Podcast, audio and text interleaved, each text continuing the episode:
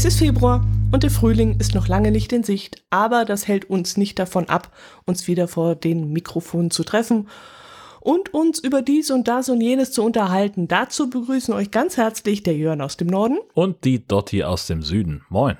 Moin. Huch, sagst du nicht sonst immer Servus? Ach so, Servus. Ach, jetzt was, bin ich ja komplett raus. Bringt ein ganzes Gott, oh Konzept durcheinander. Himmel. Auf einmal hier nach 93 Folgen was völlig Neues einführen. Genau, jetzt muss ich nachher noch nachhören, ob ich das vielleicht auch noch falsch ausgesprochen habe. Moin, moin, moin. Gibt ja so verschiedene Varianten. Ja, das ist, es gab, ich habe irgendwann vor, vor Ewigkeiten hat mir mal ein, ein Freund ein Audio vorgespielt, äh, die verschiedenen Varianten, was man sagen kann, wenn man nur Moin sagt. Mhm. Also zum Beispiel, wenn du ganz kurz vor Ladenschluss noch in eine Bäckerei reinkommst oder in irgendein Geschäft, wird die Person hinter der Kasse wahrscheinlich sagen, Moin. Was willst denn du noch hier? Exakt so, ganz genau. Dann gibt es natürlich Unterschiede, äh, ob man jemanden kennt, ob man jemanden auf der Straße trifft, ob man jemanden nicht leiden kann und solche Geschichten. Ah, sehr schön. Okay. Dann hoffe ich, dass du aus meinem Moin gerade herausgehört hast, dass ich voller Motivation bin. Vor allem, äh, weil ich einen Blick auf unsere Liste geworfen habe und festgestellt habe, wir haben keine Themen.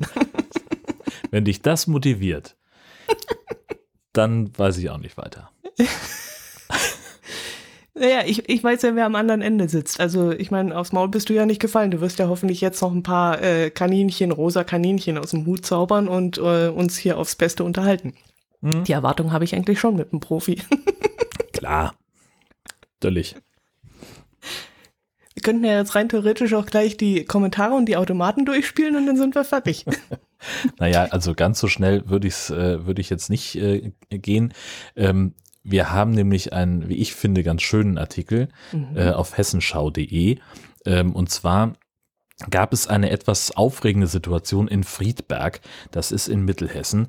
Da ist ein drei Jahre altes Mädchen abgehauen. Mutmaßlich hatte sie sich ähm, einer Fünfjährigen angeschlossen und war erstmal unterwegs. Die zwei Shoppen. haben gedacht, sie machen einen kleinen Spaziergang, waren in einem Naherholungsgebiet im Kleingarten des Vaters des älteren Mädchens. Mhm. Und nun wussten die Eltern der Dreijährigen halt nicht, was ist passiert. Wo ist unser Kind? Mhm. Und haben entsprechend die Polizei informiert und haben gesagt, äh, äh, und die sind dann entsprechend auch los äh, und haben nach dem Kind gesucht und äh, haben dann festgestellt, dass in diesem Garten, in dem sich die Kinder aufgehalten haben, sich neben den Kindern auch 100 Fahrräder und ein E-Scooter aufgehalten haben. Oh, Und der 63-jährige Pächter dieses Gartens, äh, der konnte jetzt nicht so richtig erklären, wo die alle herkamen. Und entsprechend hat man dann festgestellt, das ist offensichtlich Diebesgut. Jetzt ist die gesamte mutmaßliche Beute inzwischen in Containern bei der Polizei eingelagert und gegen den 63-jährigen wurde ein äh, Verfahren eingeleitet, Verdacht des besonders schweren Diebstahls. hm. Das nenne ich mal einen Zufallsfund. So. Und jetzt ist also äh, die ähm, Pressemitteilung hier verlinkt, äh, denn die Polizei bittet natürlich auch darum, wem in Friedberg und Umgebung in den vergangenen Jahren ein Fahrrad gestohlen wurde, der möge sich bitte melden, denn wer sein Fahrrad beschreiben könne, habe gute Chance, es zurückzubekommen. Jetzt ist die Frage, es gibt also hier offensichtlich Hollandräder, Damen- und Trekkingräder. Also äh, ich hatte ja mal ein Trekkingrad. Das war irgendwann weg, Vor 30 Jahren oder so? so vor zehn. Ah, Und okay. äh, also hatte zwei Reifen und äh, Bremsen, vorne hinten Licht, es war äh, rot, ne, Gepäckträger auch dran. Mhm. Also ich denke, ich rufe da mal an.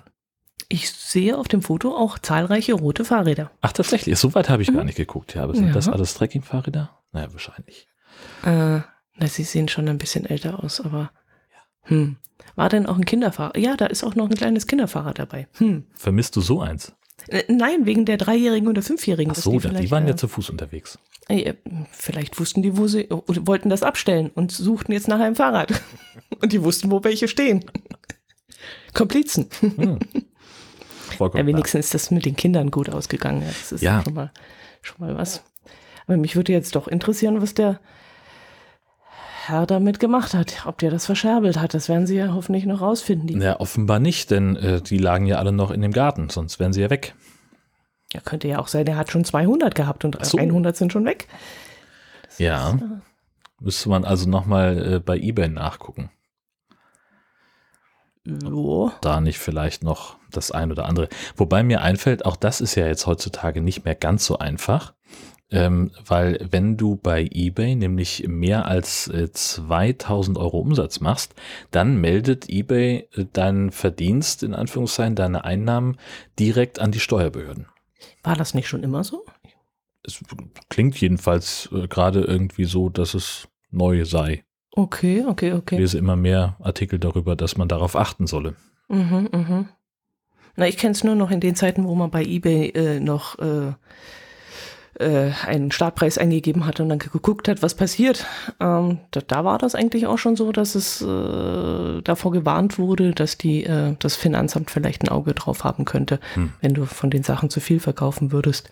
Naja, aber haben Sie da auch schon äh, von sich aus Meldungen gemacht ans Finanzamt? Das weiß ich nicht. Das Gerücht ging um, ob das jemals umgesetzt wurde oder ob das nur so eine, so, so eine Sache war, wo, wo sich verbreitet hat. Das weiß ich ehrlich gesagt nicht. Tja. Das hat mich auch nie interessiert, weil die paar Sachen, die man so also verkauft hat, Also ich bin einmal komplett reingefallen bei eBay, wollte ich auch Okay. was verkaufen und jemand sagte zu mir, nee, es geht ganz einfach, ähm, du stellst das rein, machst ein paar Fotos und dann setzt du den Startpreis damals noch äh, eine Mark äh, Mhm. und dann überbieten die sich schon. mhm. Mhm. Weggegangen ist es am Ende für eine Mark 30. oh, was war es? Ach, das war ein altes CB-Funkgerät. Da habe ich damals 300 Mark für bezahlt. Das war damals schon gebraucht. Mhm. Ähm, und es war dann auch bei mir noch eine Weile im Einsatz und das brauchte ich dann irgendwann gar nicht mehr. Das war insofern blöd, als äh, ich äh, reingeschrieben habe, inklusive Versand. das war natürlich total Oh nein! Ich war ja komplett unbeleckt. Ich habe ja, Ja. nur deswegen überhaupt äh, was mit eBay angefangen, weil ich dieses Ding loswerden wollte. Hm. Ähm, und mir wurde glaubhaft versichert, dass äh, mit eBay verkaufen super einfach ist und du hast überhaupt keine Probleme, kommst, machst auch noch einen guten Schnitt dabei. Mhm. Und ähm, ja, ich wurde also ähm, ja auch dahingehend beraten, äh, Versand äh, inklusive reinzuschreiben, um die Leute noch ein bisschen Mhm. äh, anzufeuern. Mhm. Ja, im Endeffekt äh, war das dann doch ein bisschen ein Verlustgeschäft. Mhm. Ja. So, und jetzt erzähle ich dir, warum man sofort merken kann, dass ich noch ein bisschen älter bin als du, weil ich habe nämlich auch schon mal versucht, ein CB-Funkgerät zu verkaufen, bloß bei mir ging das noch über Zeitungsannonce.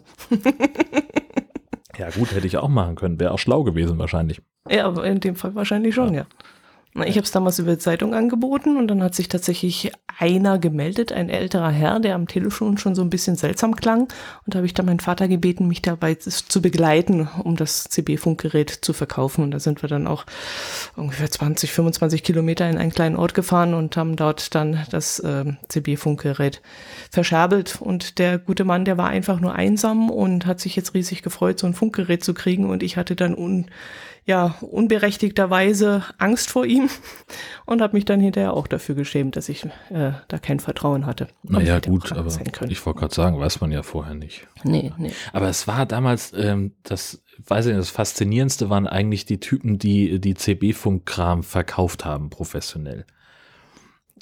Also das Ich nie Kontakt. Was waren das für welche? Na, also wir hatten bei uns in der Gegend hatten wir zwei.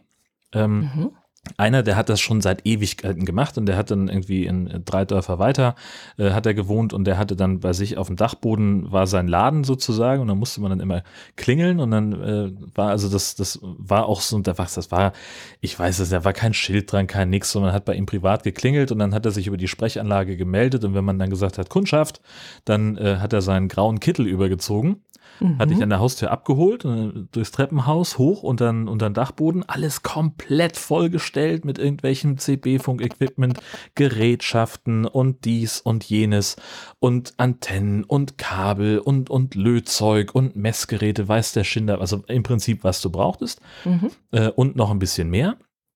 Und es war halt dann immer so, also der hatte auch da an nichts war irgendwie ein Preis dran. Man wusste vorher nicht, was der da hat oder was er überhaupt bestellen könnte. Und das war immer sehr, sehr spannend. Und ähm, das war aber auch so, ja, ich weiß nicht, also er, es war halt schon auch klar, er ist der Chef. Mhm. Ne? Also nicht Kunde ist König, sondern eher andersrum. Ach was. Und äh, im in der Konsequenz hat dann jemand anders auch noch einen Laden aufgemacht, bei sich zu Hause im Wohnzimmer. Und, äh, und der hat immer äh, genauso, also konntest halt dich bei ihm auch über Funk dann anmelden. Ähm, und dann hat er halt, äh, konnte er auch schon sagen, ob er irgendwas da hat oder nicht oder was er da hat. Äh, und er hat dann halt im Zweifelsfall irgendwas bestellt. Und das war dann halt, so da gab es halt auf einmal neben dem Platzhirschen in der Region noch einen zweiten. Mhm. Und die haben sich auch, wer weiß, wie gestritten, weil der eine dann irgendwie anfing, so ja, geschäftsschädigend, ich zeig dich an und so ein Scheiß. Ganz furchtbar. Aber es waren halt so diese, also ich habe noch, ein, noch eine sehr, sehr lebhafte Erinnerung daran, wie, wie vollgestellt und, und chaotisch äh, dieser, dieser Dachboden von dem einen war und der andere hatte halt bei sich im Wohnzimmer da irgendwie so eine Ecke eingerichtet, mhm. wo halt die Sachen äh, da waren, die, die man so brauchte. Ja, doch, das waren schon ein bisschen Freaks, gell? Ja.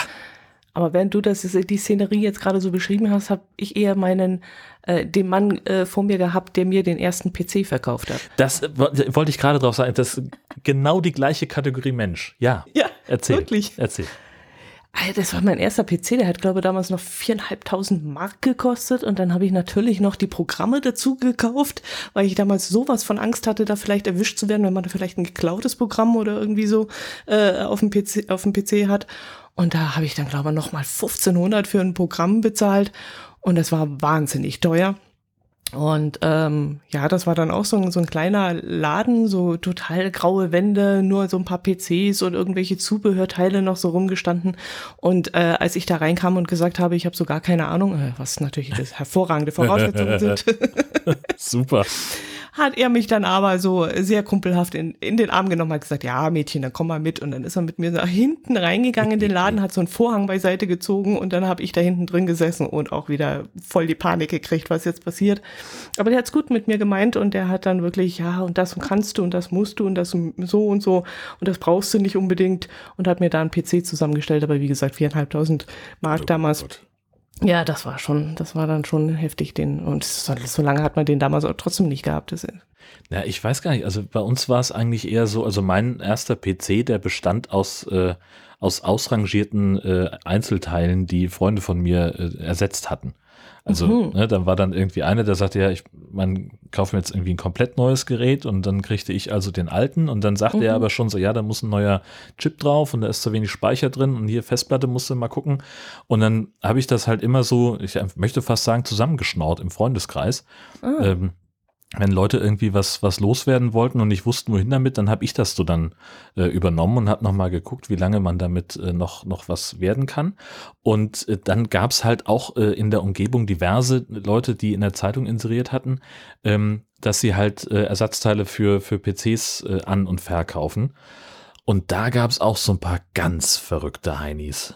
Also irgendwie auch so wieder, ne, also der eine, da sind wir, mein Bruder und ich dann hingefahren, das war irgendwie 30 Kilometer, weil der uns ein unschlagbar gutes Angebot gemacht hat für irgendwas, ich weiß gar nicht mehr, ähm, was es im Einzelfall war. Und es war halt so jemand, der wohnte irgendwo im zweiten Stock in vier Zimmern und hatte aber nur noch in einem Zimmer Platz für sich, weil der Rest komplett vollgestellt war mit Regalen voller Computerersatzteilen und mhm. Monitore und Gehäuse und Netzteile und hier und das und brauchte nicht auch noch irgendwie und dann machte er noch so eine Schublade auf mit irgendwie Software äh, wo halt obendrauf so ein DIN A4-Zettel mit äh, Lizenzschlüsseln lag, wo man auch nicht so ganz genau weiß, wie offiziell das war.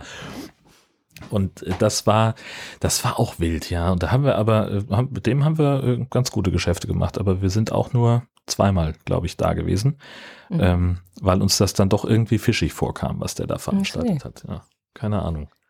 Weiß man ja auch nicht, wo die Sachen herkamen. Ja, aber was, wie lange ist das her? Was war dein erster PC?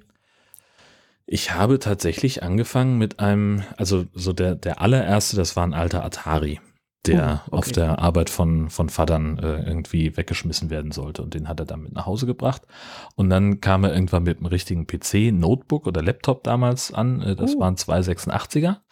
Äh, mit ah, dem habe ich lange. Den gab's schon als Laptop? Ja, Ach, ja, was? Und äh, mit dem habe ich ganz lange rumgehühnert, war natürlich nichts drauf, ne? Der konnte nur DOS.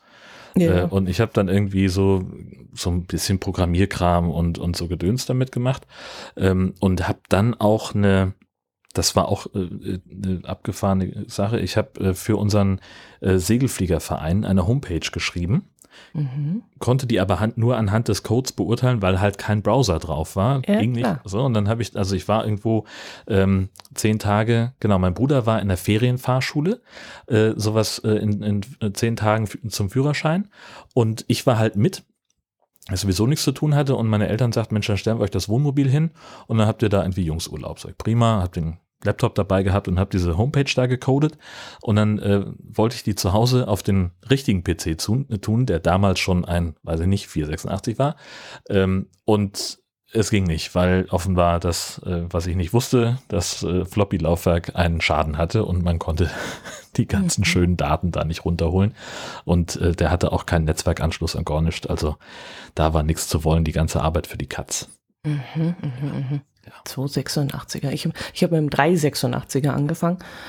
Und, und das, das Geilste, was eigentlich drauf war, war einmal ein Draw, wo ich dann für einen Bekannten, der sich da gerade selbstständig gemacht hat und in meinem Alter war, also Blutjunge, keine Ahnung, 20 oder was der da war, der hat, ähm, der hat sich selbstständig gemacht mit äh, Kälte-Klimatechnik Mhm. und der brauchte ein Logo für, sein, für seine Firma und kam dann an und weil er wusste, ich habe Corel Draw, haben wir dann angefangen mit dem Corel Draw da sein Logo zu gestalten und äh, den sehe ich heute noch fahren und jedes Mal dreht's mir die Zehennägel hoch, weil das würde kein normaler Grafiker würde so ein Logo gestalten, glaube ich. Hatte das immer noch? Ja, immer noch, immer noch genau das gleiche. ist ja großartig. So ein komischer Pfeil, der nach oben zeigt, der blau und rot enthält, damit man weiß, Kälte und Wärme. Ja. Äh, fährt immer noch damit rum, genau. Siehst du?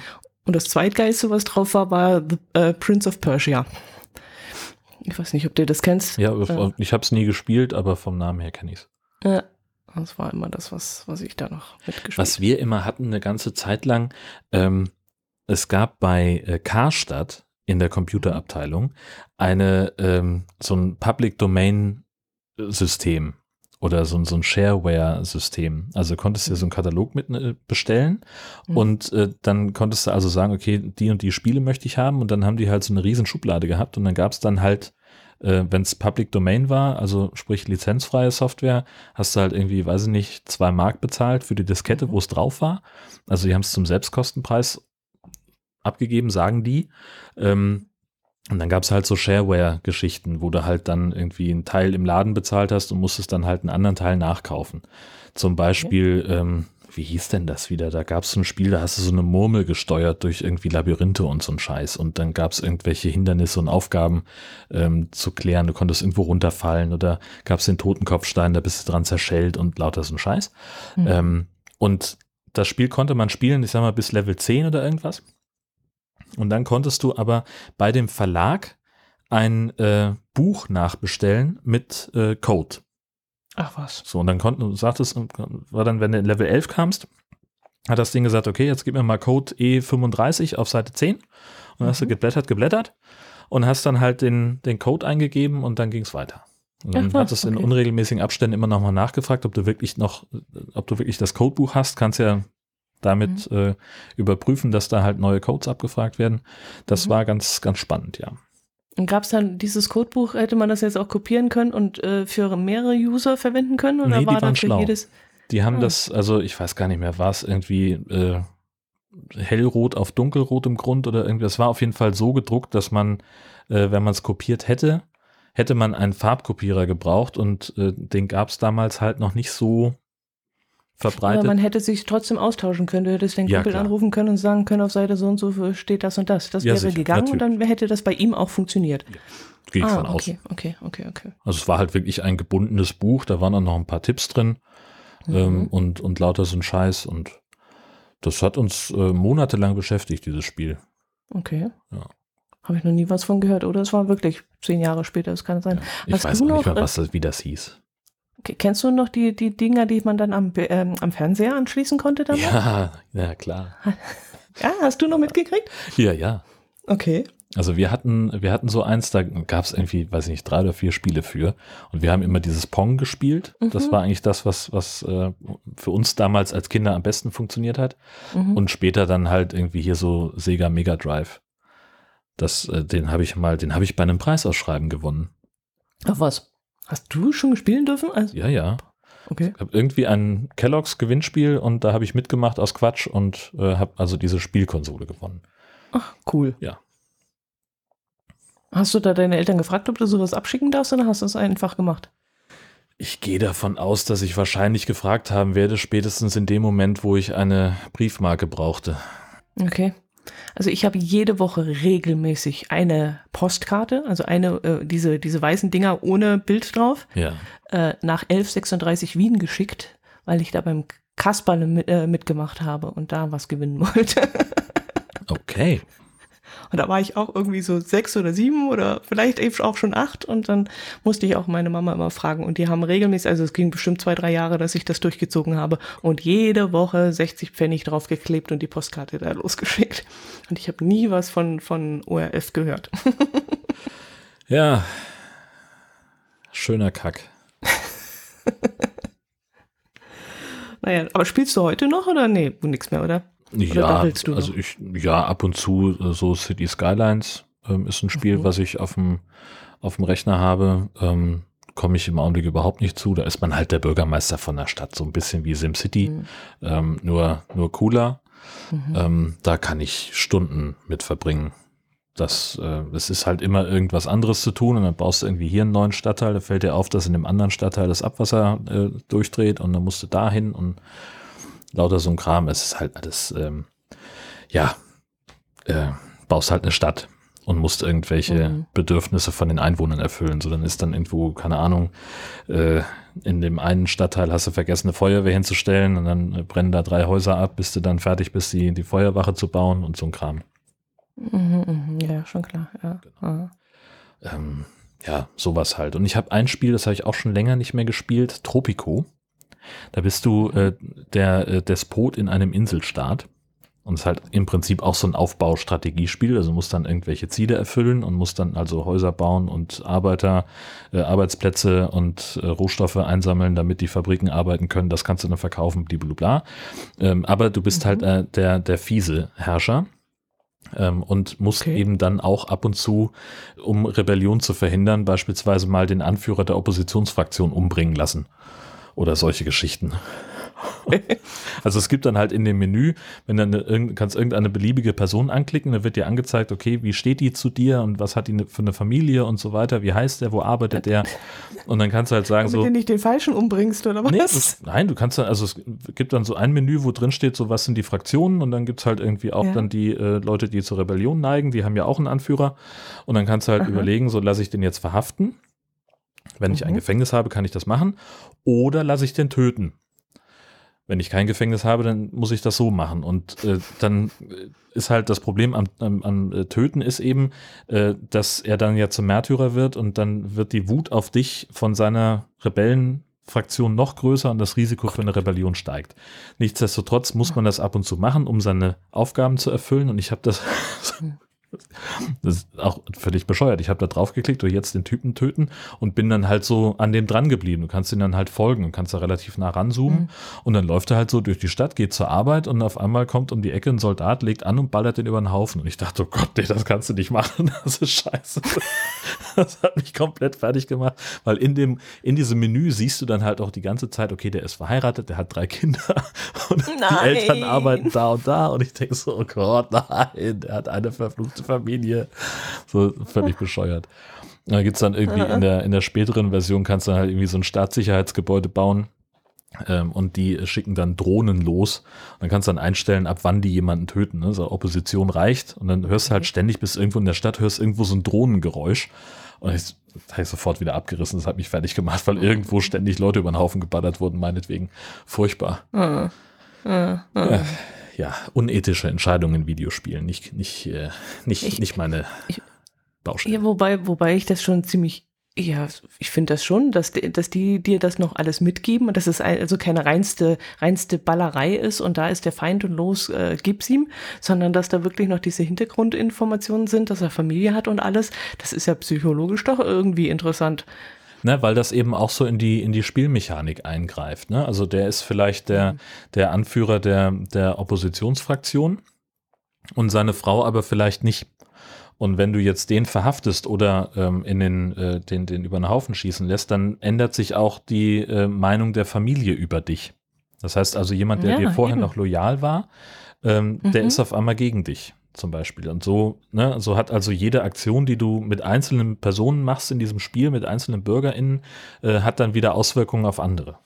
Ist eigentlich ganz mhm. spannend gemacht. Das ist, aber das wollte ich gerade sagen, das ist doch äh, sehr spannend. Oder sagen wir mal, meinetwegen, du, du bringst den nicht um, weil du, weil du zu gut einfach für diese Welt bist. Und dann stellt sich raus, dass er mit seinen beiden Kindern äh, eine riesen, keine Ahnung, Mafia aufbaut und dich dann komplett mit deiner ganzen Familie ausrottet oder so. Ja, ja auch das kommt das dann ja relativ regelmäßig vor, dass dann irgendwie so eine Gruppe von Aufständischen auf den Palast zustürmt.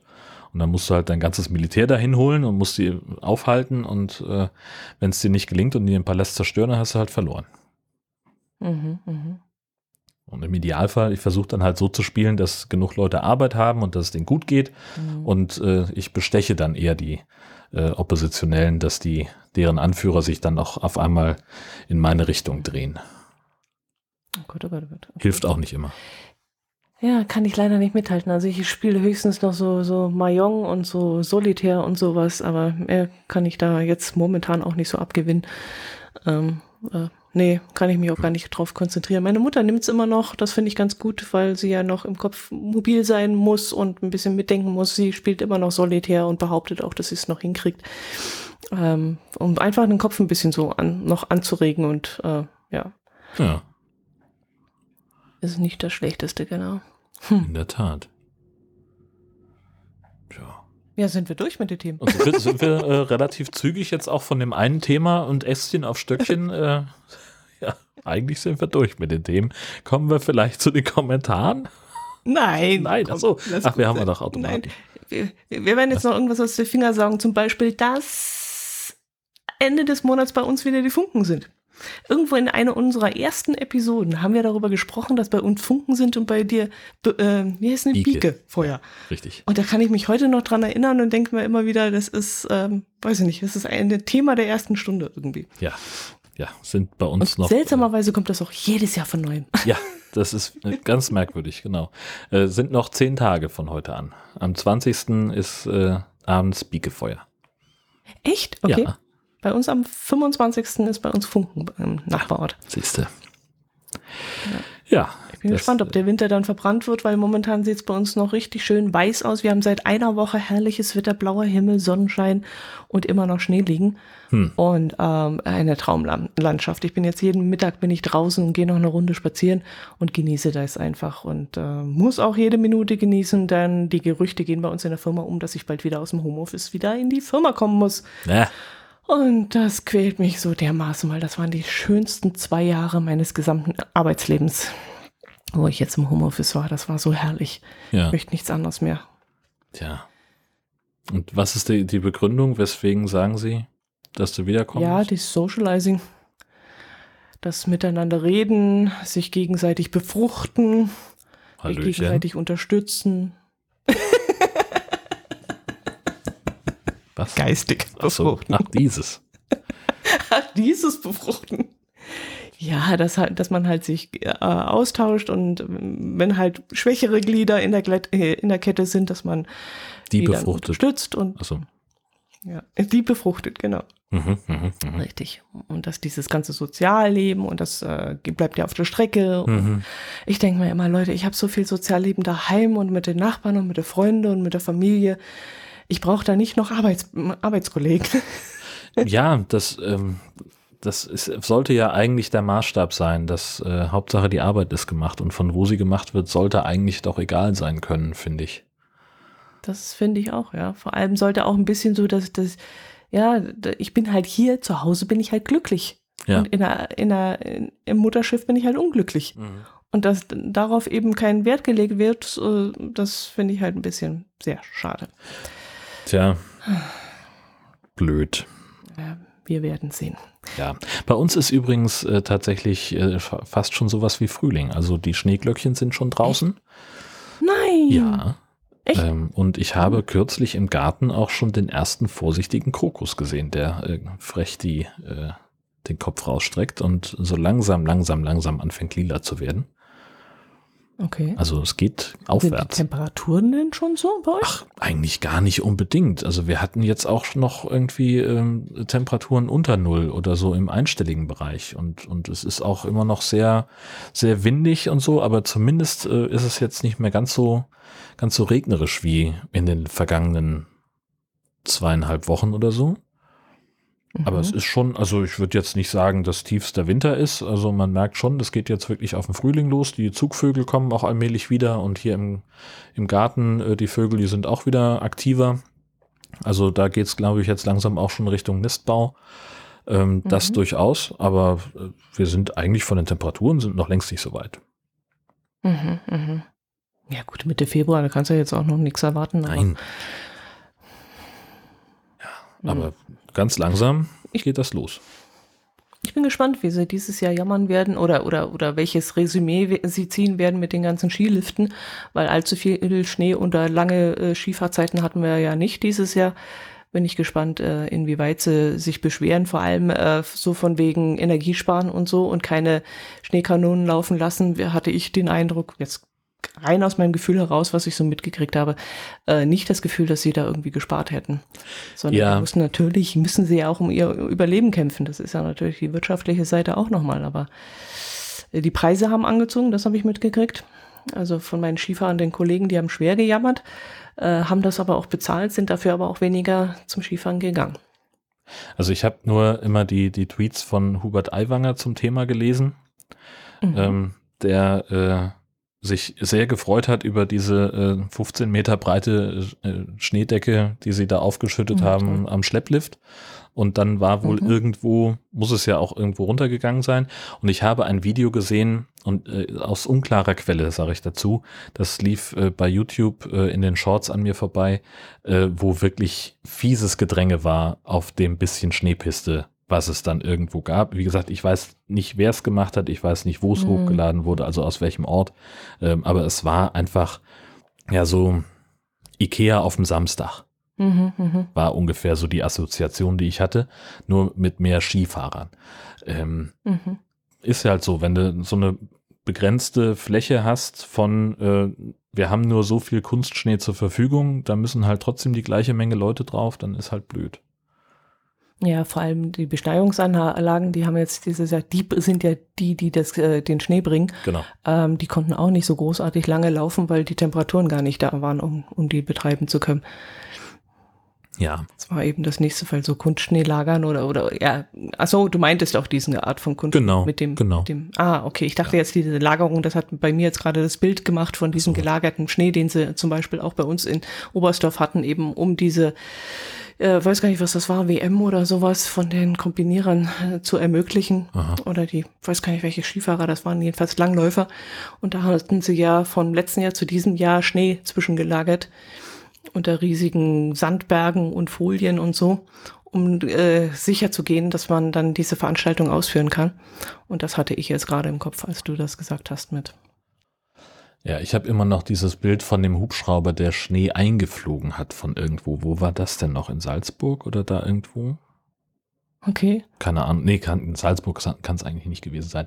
Ich weiß nicht, es war, keine Ahnung, irgendwo Alpen jedenfalls und ein, äh, gerade ausgerechnet an einem Ort, äh, der sich für seine Nachhaltigkeit im Wintersport selbst immer sehr lobt, wurde dann per Hubschrauber Mhm. Schnee rangeschafft. Das war natürlich dann Mhm. die zweitnachhaltigste Lösung, die ihnen einfallen konnte. Mhm.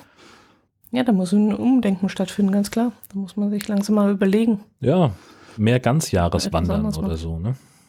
Ja, bei uns sind sie da schon am Überlegen, aber halt immer nur überlegen. Ich weiß Ja, jetzt ja. nicht, ob da schon irgendwas gefruchtet hat oder ob sie sich irgendwelche Gedanken drüber gemacht haben. Wird auch nicht ganz so einfach sein.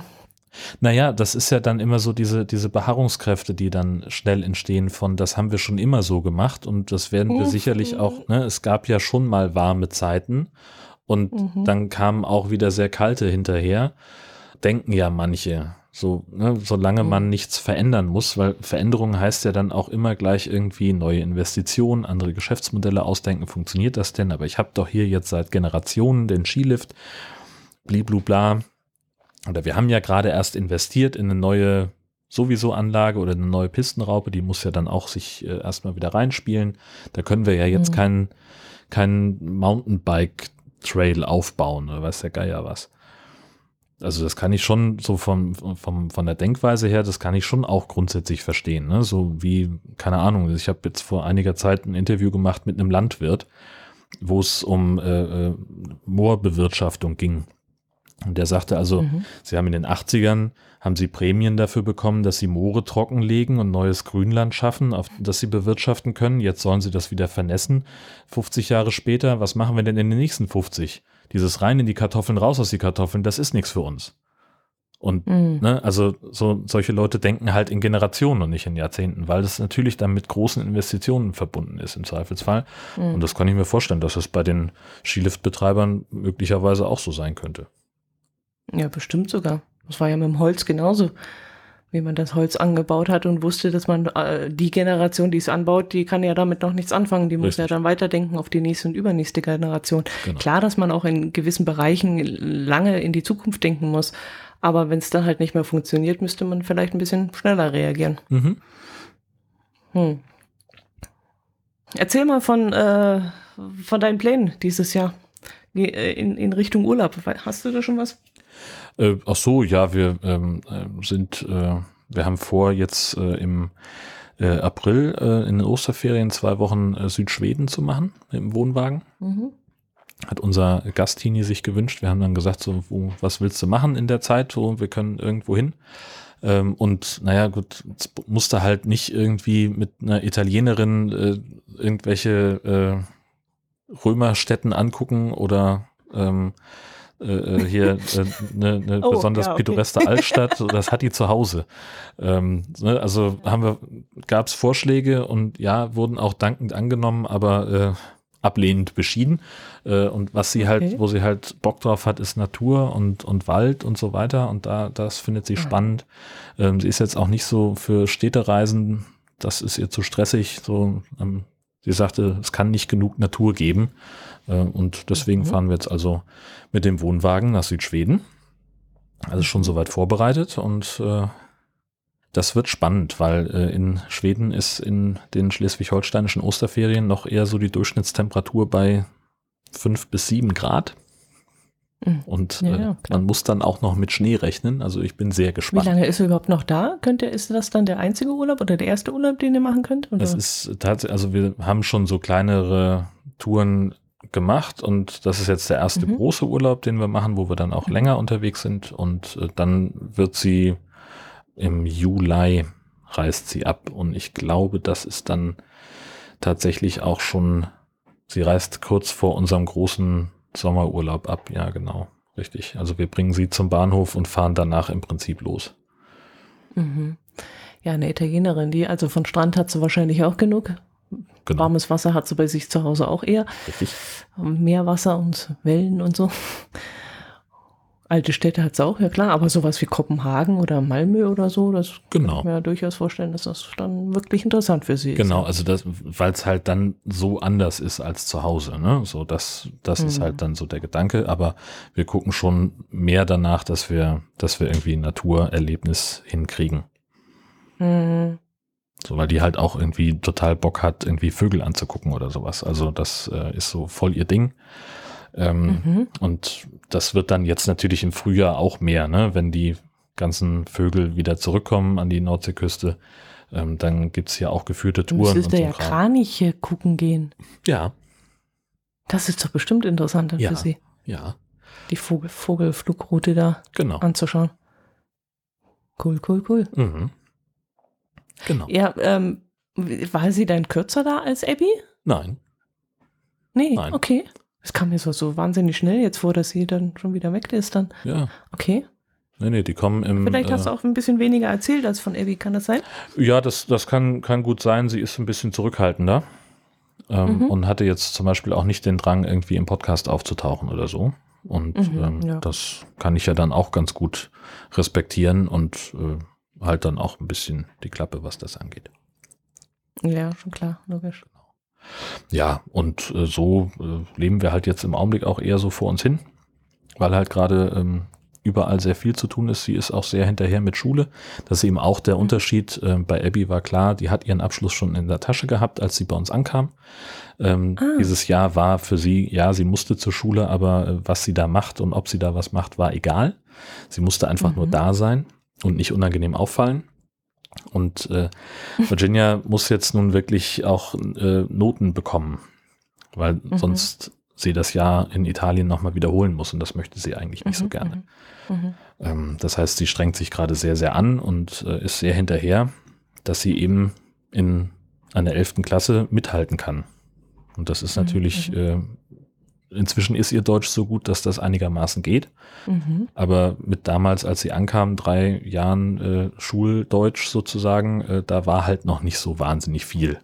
Mhm, mhm. Na, also ich glaube, ähm, wenn ich drei Jahre, also wenn ich jetzt, warte mal, fünfte habe ich angefangen mit Englisch als Fremdsprache, wenn ich jetzt in der achten irgendwo nach England in die Schule hätte gehen sollen und hätte dann da den normalen Unterricht mitmachen sollen auf Noten, ich glaube nicht, dass ich das geschafft uh. hätte.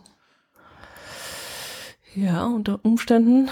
So, und wenn du halt. Wobei man äh, dann auch relativ schnell lernt, gell? Also gerade ja, klar. Sprache. Ja, natürlich. Aber dann hinkt man natürlich mit, mit Fach, anderen Fachbereichen wieder hinterher. Das ja. muss man dann wieder aufholen. Genau. Und das mhm. sind eben ein paar Sachen, da sind die Lehrer auch wahnsinnig toll, die dann, also da gibt's einen, ich weiß gar nicht in welchem Fach, ähm, auch irgendwie Sprache. Ähm, der hat dann gesagt, ja, okay, du kannst, wenn wir Übersetzungsübungen machen, dann kannst du auf Italienisch übersetzen und ich fummel mir das dann zusammen. Dann dauert es länger, bis du deine, deine Zensur zurückbekommst, aber dann hast du halt diesen Nachteil ausgeglichen, dass du vielleicht zwar das Wort übersetzen kannst, aber halt das deutsche, die deutsche Vokabel dazu nicht hast. Ähm, mhm. das, sowas finde ich natürlich total toll, ähm, dass die sich da auch ein bisschen Gedanken machen, wie das gehen kann. Die muss sich hier richtig reinhängen, aber das schränkt halt auch so ein bisschen ihre, ihre Freizeit ein. So, Abby mhm. war ja auch dann mehr so unterwegs und Party und Leute treffen und so ein Kram. Und sie ist halt viel hier und lernt. Mhm, mh, mh. Was, was für äh, Unterschiede hast du jetzt so in der Kultur kennengelernt, wo du vorher, vorher vielleicht nicht gewusst hast oder gekannt hast? Naja, ich denke, also ähm, ich habe gemerkt, wie, wie nah wir doch der, der italienischen Kultur dann sind in Deutschland in vielen Punkten. Okay. Naja, weil es ist ja einfach so, im, im normalen, ne, also was ist denn für uns irgendwie schick essen gehen, da gehen wir zum Italiener. So, so weißt du? Das, das ja. ist ja ein, ein, italienisches Restaurant, das gehört ja mitunter schon zu einem, je nachdem, nach eigener Disposition, ähm, das ist ja schon mal was Besonderes. Äh, oder dass mhm. wir, ne, was, was, was machen wir? So, wir, wenn uns sonst nicht zum Kochen einfällt, ja mein Gott, dann gibt's Nudeln mit Tomatensauce, ein italienisches Nationalgericht. Ähm, oder wir machen eine Pizza. Ha, so, okay. also da ist man, ist, ist schon eine gewisse Nähe da und äh, du findest ja auch an allen möglichen Ecken in Supermärkten oder, oder sonst wo, findest du ja so, so italienische ähm, äh, Ecken gewissermaßen, wo es dann irgendwie so Delikatessen gibt, vermeintliche, die es halt von da hier rüber geschafft haben. Aber so, das kennt man ja alles. So, und auch dadurch, dass wir ähm, historisch ja eine, irgendwie eine Verbindung haben über die Römer, äh, wir haben irgendwie Überall findet man in Deutschland Spuren von, von äh, römischen äh, Truppen äh, und, und Reste von, von römischer Besiedlung. Äh, so hast du halt irgendwie so, ein, so einen anderen Draht. Also es ist halt jetzt nicht mhm. irgendwie eine fremde Kultur. So in, in ein paar Punkten, klar, natürlich, so, ne, irgendwie wie dann das tägliche Leben ist. Ähm, das lernt man jetzt dann noch mit dazu. Aber ansonsten ist es halt ganz viel sehr, sehr ähnliches. Echt? Ich ja. dachte, dass es völlig verfälscht ist, was wir hier an, an italienischer Kultur aufgesaugt haben, dass das völlig, völlig anders ist. Es geht ja schon damit los, dass die Pizza nicht so belegt wird, wie sie halt im Original in Italien belegt wird. Also weißt du, das ist dieses, dieses, dieses Mickey Maus Italienisch, was wir hier haben, aber das ist nicht das wirklich wahre. Ja, das ist ja mit allem so. Also auch wenn, ja, du, wenn aber, du in ein chinesisches oder ein griechisches Restaurant gehst, ist es ja auch nicht das Original ich hatte jetzt halt erwartet, dass, dass sie jetzt äh, euch da ein bisschen entzaubert und ein völlig anderes Bild, ein wahres Bild von diesem italienisch, äh, italienischen Leben oder diese Ansichten und so äh, näher bringt, wie wir es glauben, dass es ist. Also wir, wir denken ja wirklich diese deutsche Vita und keine Ahnung. Aber dass sie da vielleicht ein bisschen einen anderen Blickwinkel hat und, und jetzt bei vielen Sachen sagen kann, äh, ja, nee, äh, ist nicht so bei uns oder so. Naja, also so was, was zum Beispiel, also das war halt tatsächlich bei Abby ein bisschen anders, weil wir mit ihr auch mehr über, über Politik beispielsweise gesprochen haben. Ähm, und Abby, mhm. als sie bei uns ankam, eine sehr klare Meinung zur Todesstrafe beispielsweise hatte, ähm, okay. die sich dann über die Zeit bei uns auch wieder verändert hat. Aber das war zum Beispiel was, wo wir, wo wir relativ viel diskutiert hatten und wo wir auch einen Diskussionsbedarf hatten, ähm, um sozusagen den, der, der jeweils anderen Kultur so ein bisschen näher zu kommen. Und diese, diese Differenzen gibt's halt einfach nicht. Also es war eher so, dass wir dann gesagt haben, oh Gott, oh Gott, wir können doch jetzt keine Spaghetti machen. Wenn wir eine Original-Italienerin da haben, das ist doch Frevel. Ja, so, mhm. und dann haben wir, es gab halt hier irgendwie drei Wochen lang keine Nudeln, weil wir, das war uns irgendwie peinlich. Ähm, und sie ist aber, was, was das angeht, ist sie halt einfach mal komplett tolerant und sagt so, meine Güte, wenn du Ananas auf deine Pizza tun willst, dann los. Ich esse sowieso keine Ananas. so, die bestellt immer ihre Pizza Salami und das ist auch in. Ordnung.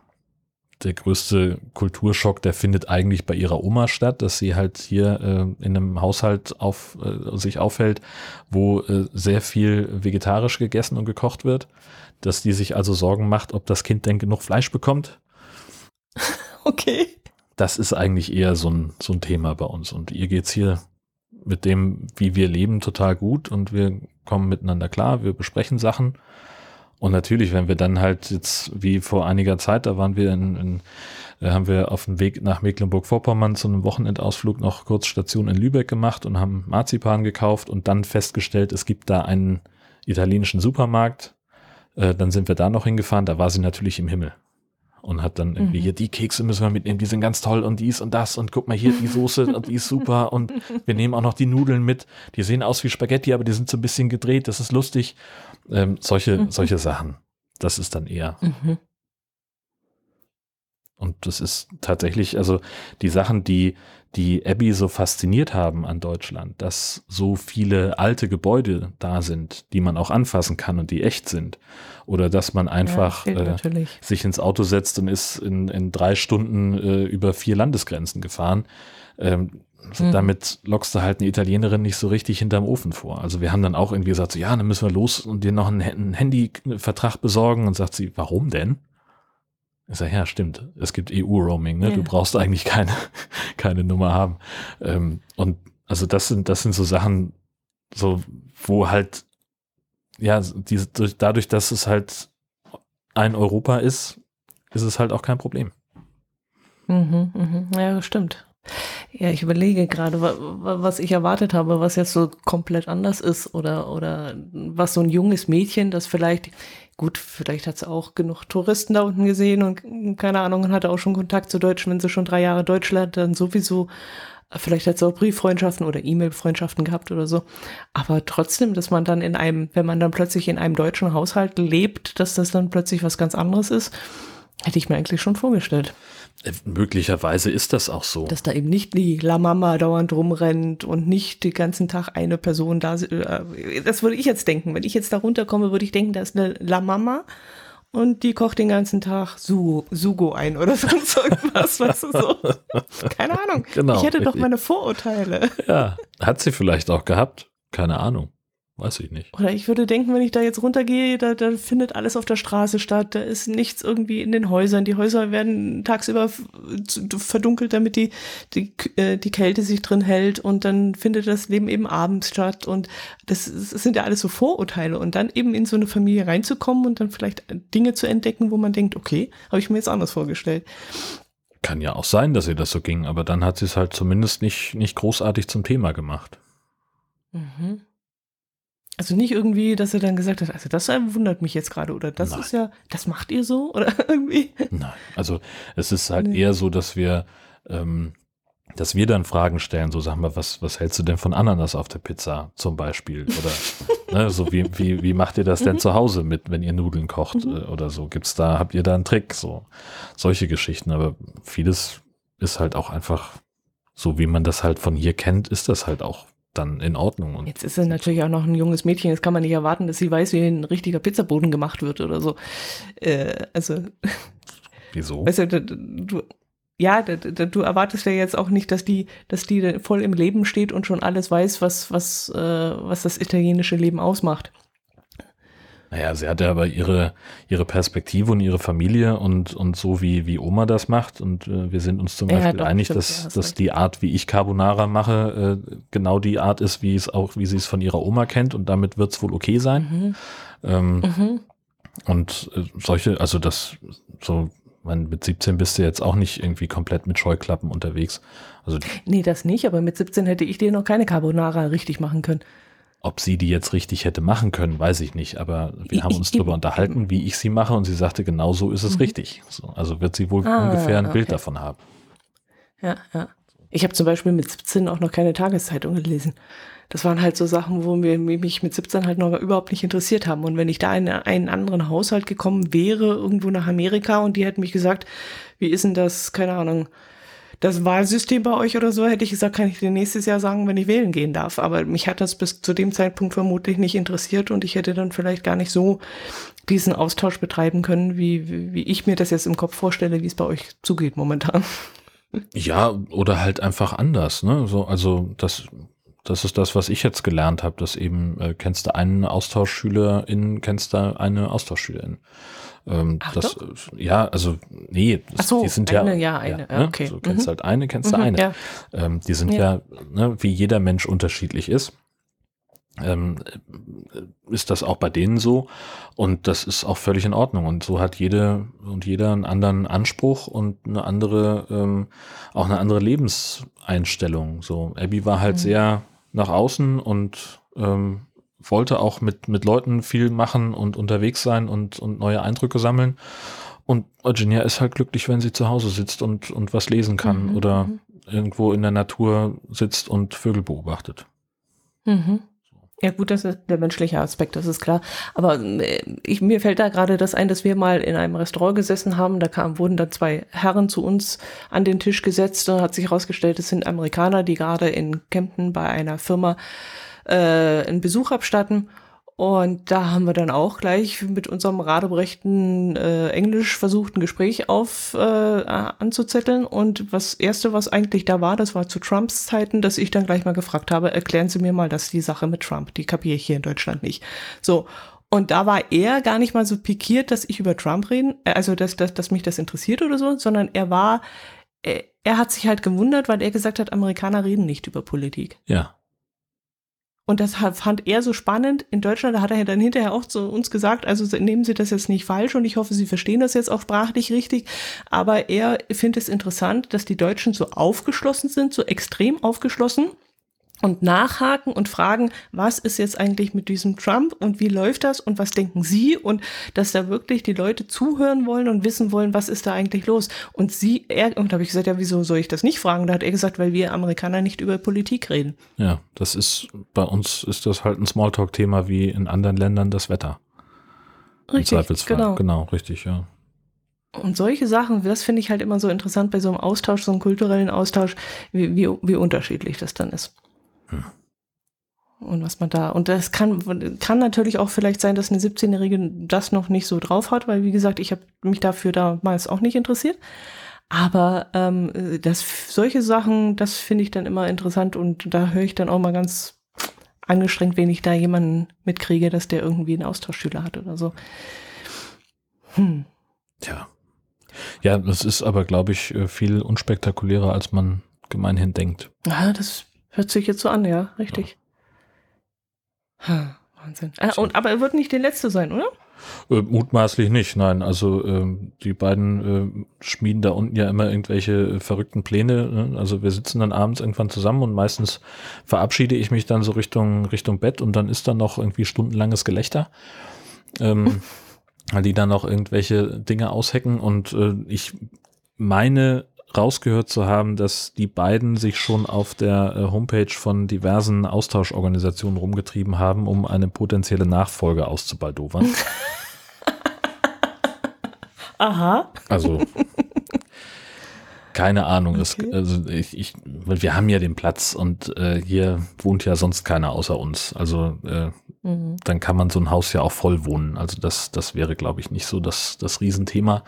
Ähm, hier jemanden unter, unterzubringen, ähm, das, das können wir und das funktioniert für uns. Also warum denn nicht? So, das Mhm. ist dann eben, muss man immer so bisschen im Blick behalten, keine Ahnung, was verändert sich gerade, ne? So kann, gehen wir dieses Hühnerprojekt dann irgendwann mal an oder äh, ist jemand äh, irgendwie gar nicht Wohnwagen-kompatibel, dann müssen wir halt dann nochmal überlegen. Schreibt ihr das mit rein? Nein, Quatsch. Also wir schreiben sowieso nichts. Ähm, Ach so. Die, die AustauschschülerInnen äh, machen halt so eine Art Bewerbungsvideo, Bewerbungsschreiben und danach äh, entscheiden die Gastfamilien, wen sie bei sich aufnehmen wollen. So, und dann gibt's halt welche, Mhm, okay. ähm, das kann dir auch passieren, dass dann halt irgendwie eine Person da irgendwie ein, ein knaller Bewerbungsvideo gemacht hat und die ist dann schon weg. Ähm, Mhm. und jetzt war es halt so, dass es, also wir hatten halt die Auswahl auf drei ähm, eingekreist, wo wir gesagt haben, die können wir uns vorstellen von dem, was sie, was sie schreiben und wie sie in diesen Videos da auftreten. Ähm, und haben dann halt, äh, Halt, Moment, Moment, Moment, du musst einen Schritt zurückgehen. na, Moment, Moment, wie läuft das ab? Also da gibt es eine Plattform. es da gibt haben die mehrere Gast- Plattformen. Okay, ihr seid auf mehreren unterwegs oder seid ihr dann nur auf einer, weil ihr damit? Es gibt ganz viele Organisationen, die das anbieten, äh, Gastschüler ähm, zu Mhm. vermitteln und äh, da sucht man sich dann im Idealfall eine aus, eine Organisation, Mhm. an die man sich dann für, zumindest für das Jahr binden will ähm, und Mhm. dann guckt man halt in deren Verzeichnis. Und das ist dann fast so ein bisschen wie im Katalog blättern. Und da guckst du, was könnte zu uns passen? Möchte die ländlich wohnen? Möchte die lieber in der Großstadt? Genau. Was hat die für Hobbys? Oder Genau. äh, wie sucht die das denn aus? Ja, das, äh, das ist erstmal geht das wirklich nach, nach Sympathiefaktor, so, äh, keine Ahnung, so nach Bauchgefühl irgendwie mal ein paar Profile anklicken und mal schauen, was steht denn da überhaupt ähm, und was erzählen die über sich und dann fängst du halt an zu überlegen, okay, haben wir auf den ersten Blick den Eindruck, dass wir mit dieser äh, Person irgendwie klar kämen und dass wir ja auch gerecht werden können. So, wenn jemand von Mhm. sich schreibt, er wohnt in einer kleineren Stadt äh, in Südamerika mit nur drei Millionen Einwohnern, dann ist Husum möglicherweise nicht ganz das Richtige. Mhm. So, das könnte man zum Beispiel überlegen. Dann ist für uns natürlich Tierliebe wichtig. So, wenn jemand nichts mit Hunden anfangen kann, ist er bei uns falsch. Das Mhm. ähm, ist auch einfach ja eine, etwas, das uns allen zugutekommt. Wenn jemand keinen Bock auf Hunde hat, holst du den natürlich schon aus Anstand nicht in einen Hundehaushalt. Finde ich. Mhm. So. Äh, oder jemand mit einer Allergie oder sonst irgendwas. Ähm, und dann ist es halt am Ende, ist das wirklich Bauchgefühl, bei wem man jetzt sein Häkchen macht, sozusagen. Und die machen auch wie eigene Videos, damit ihr noch eine bessere Vorstellung von ihnen bekommt, oder wie? So war es jetzt bei dieser Organisation, mit der wir jetzt gerade zusammenarbeiten, dass dann jedes, Mhm, äh, mhm. jeder Schülerin, jeder Schüler ein kurzes Video gemacht hat, äh, letztlich irgendwie so, hallo, ich bin äh, Klaus Peter und äh, 14 Jahre alt, mag reiten, schwimmen, lesen und äh, in der Mhm. Schule ist mein Lieblingsfach Deutsch oder sonst irgendwas. Also das, sind- das sind keine Mhm. großen sonst wie Videos, die sind in der Regel bei denen im Zimmer aufgenommen und äh, folgen einem sehr äh, klaren Schema, die sind alle ungefähr gleich. Ähm, Also Mhm. wo die halt irgendwie so zwei, drei Sätze über sich sagen. Mhm, verstehe, ja. Und dann umgekehrt, ihr sagt jetzt, das könnte passen, wie geht's dann weiter? Dann äh, gibt es in der Regel ein, ein Vorgespräch. Ähm, es- die ganzen ähm, Organisationen haben dann irgendwie äh, Ehrenamtliche irgend grob in der Nähe äh, von äh, jetzt, wir hatten halt Glück. Die einen, die letztes Mal, wo wir waren, die hatten halt hier in, in Husum jemanden, ähm, die jetzt für uns zuständig ist, die wohnt irgendwie 15, 20 Kilometer weg von uns. Ist also auch in Ordnung. Wie das, wie flächendeckend die verteilt sind, kann ich überhaupt gar nicht sagen. Die machen sozusagen so eine Art Vorkontrolle. So, die kommen dann einmal vorbei, unterhalten sich mal mit, mit dir und sagen so, äh, keine Ahnung, kann ich mal das Zimmer sehen oder haben die, kriegt die Person überhaupt dann ein eigenes Zimmer oder muss sie sich das teilen? Ähm, das sind Angaben, die man so machen muss. Ähm, und dann Mhm. machen die sich so ein bisschen den Eindruck davon. So, und wenn du halt jetzt irgendwie, ich nehme mal an, wenn so jemand hier bei uns jetzt ankommt und da steht schon ein Hinweisschild an der Einfahrt zum Pastorat, dann wird die möglicherweise schon ein anderes Bild von uns haben, als irgendwie, keine Ahnung, wenn wir in einem Mehrfamilienhaus in einem Problemstadtteil wohnen würden. Mhm. Keine Ahnung. Ähm, also, dass wir es vielleicht auch dann ein bisschen leichter haben mit der, mit dieser Vorkontrolle, dass also nicht so viel äh, abgefragt wird, sondern geht es halt so seinen üblichen Weg. Da musste einen Familienfragebogen ausfüllen, äh, musste in der Regel ein Führungszeugnis einreichen, damit die sich dann auch absichern können. Und lauter so ein Kram. Und wann ist der Punkt, wo dann sie entscheiden kann, ob sie zu euch möchte oder ob das passt? Das ist eigentlich eher so, also jetzt im konkreten Fall so gewesen, dass es, ähm, dass die eigentlich schon traurig war, dass sie keine Familie gefunden hat die sich für sie entschieden hat und dass sie eigentlich schon Angst hatte, das Jahr nicht in Deutschland verbringen zu können. Und dass dann also ganz okay. kurz vor, vor Toresschluss sozusagen doch noch die äh, erlösende Mail kam, du hast jetzt jemanden und äh, in einer Woche geht's los, pack deine Sachen. Dann kommen die ja erstmal nach Deutschland in so eine Art Vorbereitungscamp, wo die dann irgendwie drei Tage ähm, mit allen Austauschschülern aufeinandersitzen und irgendwelche Workshops machen und so Kulturtraining in Anführungszeichen. Äh, was da genau mhm. passiert, weiß ich gar nicht. Aber halt irgendwie, es gibt dann so wahrscheinlich irgendwelche Hinweise zum Thema Mülltrennung oder sonst irgendwas oder wie man sich, äh, wie, wie, wie man ein gutes Gastkind ist. Ähm, so.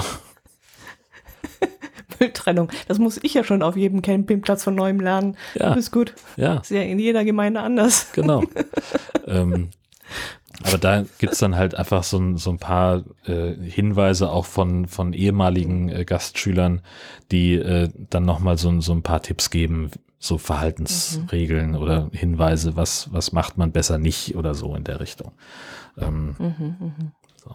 Das ist aber auch mehr so äh, den Leuten die Angst nehmen, glaube ich, äh, vor einem fremden Land. Mhm, mh. Ja, und ist sie dann im Flugzeug dann in, äh, bei euch da angekommen oder, oder wie, wie wird das? Oder Konkret ist sie in Frankfurt gelandet und dann zu diesem Camp gefahren und dann wurden mhm. die dort in den Zug gesetzt und ähm, das macht dann auch jede Organisation wieder anders äh, und wir haben sie halt hier in Husum abgeholt.